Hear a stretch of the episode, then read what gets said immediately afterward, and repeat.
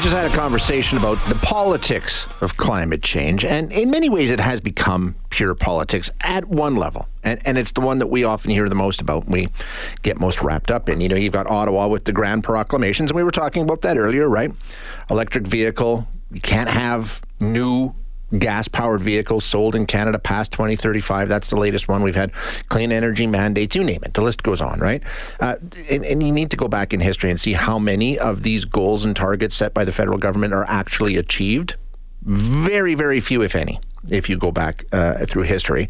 Nonetheless, they make these ambitious statements. Conservatives push back and around we go. Think about it. We expect, indeed we demand, certain postures from our chosen parties because they've told us that this is what's best. And it's a circle, and it just goes around and around and around.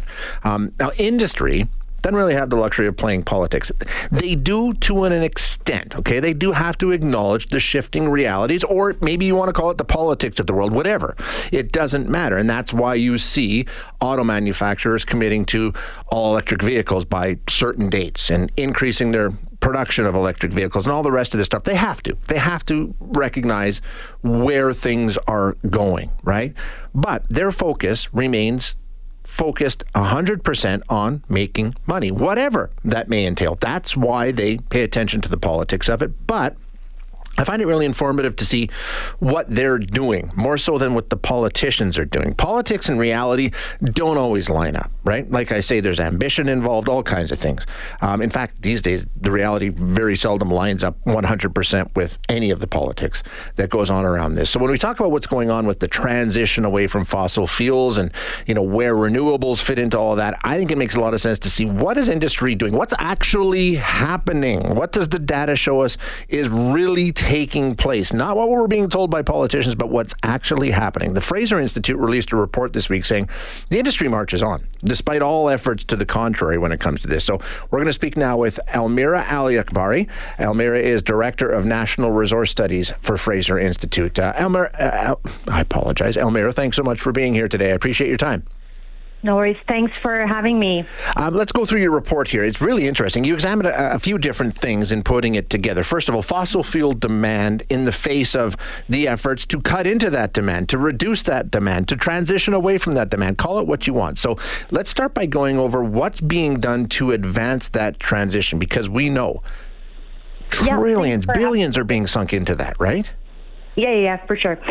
So at COP28, the recent United Nations Climate Change Conference, nearly 200 countries, including Canada, gathered to push for a transition away from fossil fuels and expedite efforts to reach a global net zero carbon footprint by 2050.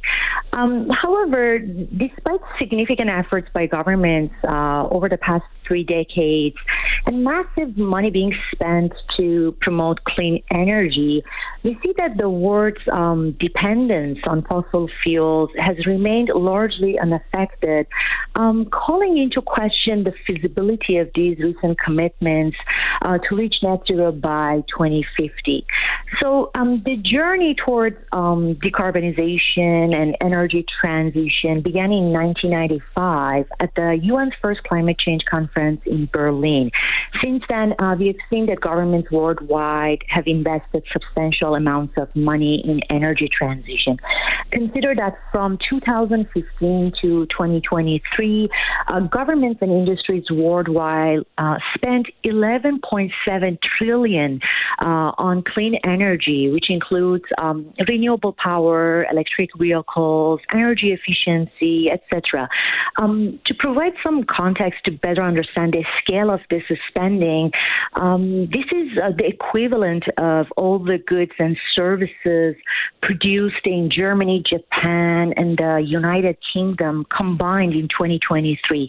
Unfortunately, despite massive spending, we have seen limited progress in terms of reducing global reliance on fossil fuels. Yeah, like when you break that down, right? I mean, if we're talking trillions of dollars, and like you say, it's almost $12 trillion in 8 years. That's a huge amount of money. Hasn't it nibbled into the demand for fossil fuels at all? Have we seen that? No, actually, when we look at the data, we see that from 1995 COP28, which marks the beginning of climate summits, to 2022, the latest year for available data, global consumption of fossil fuels increased by nearly 60%. Specifically, oil consumption rose by 34%, natural gas by 87%, and coal by 73%.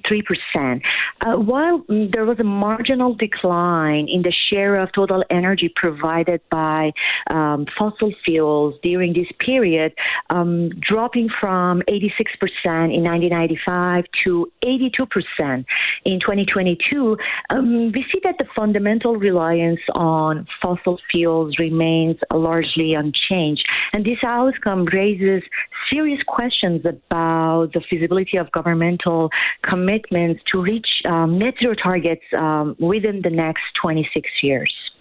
So we are seeing an increasing share of energy production going to renewables, but like you say, it's not big. It's not huge at this point. So what about costs? I mean, the other side of this equation, right? If we are seeing these this movement, what about where we are for us as consumers? What is it meant for people who consume energy around the world?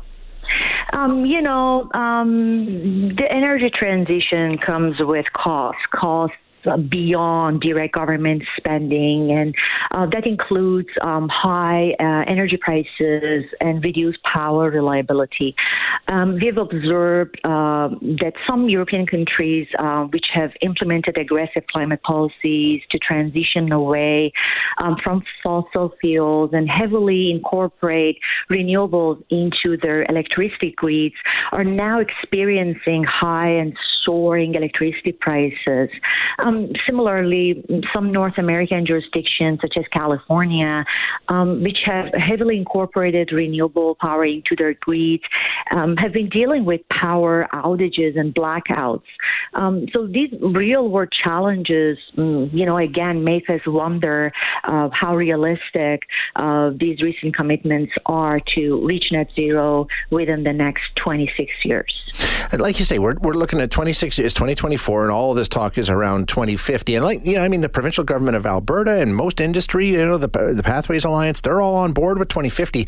I mean, nobody I've heard from Elmira is talking about demand for fossil fuels dropping now. I mean, peak demand is still, depending on who you talk to, any number of years away. So it's not surprising to me to say that demand continues to go up. That's the expectation, right?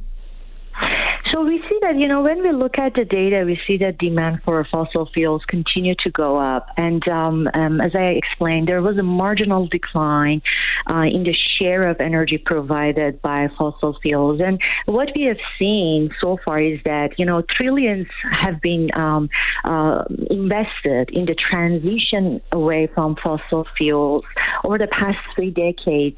But this investment has yielded limited results. And this data basically shows that the government's approaches to date have been ineffective and costly. So we are basically urging governments to reevaluate their policies, to come up with a more effective policy to address the issue of climate change.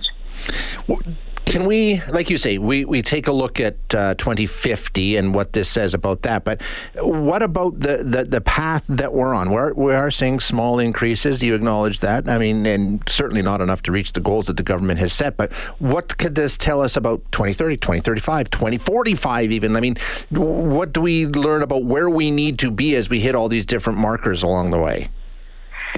If you want to reach that target, we have to significantly reduce our reliance on fossil fuels.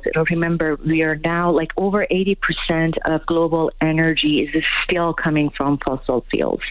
And when we look at the data, we see that over the past 3 decades, we haven't been able to make meaningful changes in terms of reducing reliance on fossil fuels, despite trillions being spent.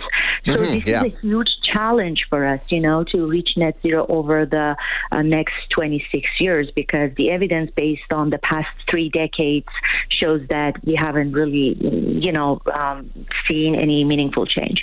So we'll still have to wait and see what happens over the next 26 years. But we are really skeptical about the feasibility of reaching the net zero target within the next 26 years based on the evidence that we have today. Makes perfect sense. Elmira, thank you so much for your time today. I appreciate you being here. Thanks for having me.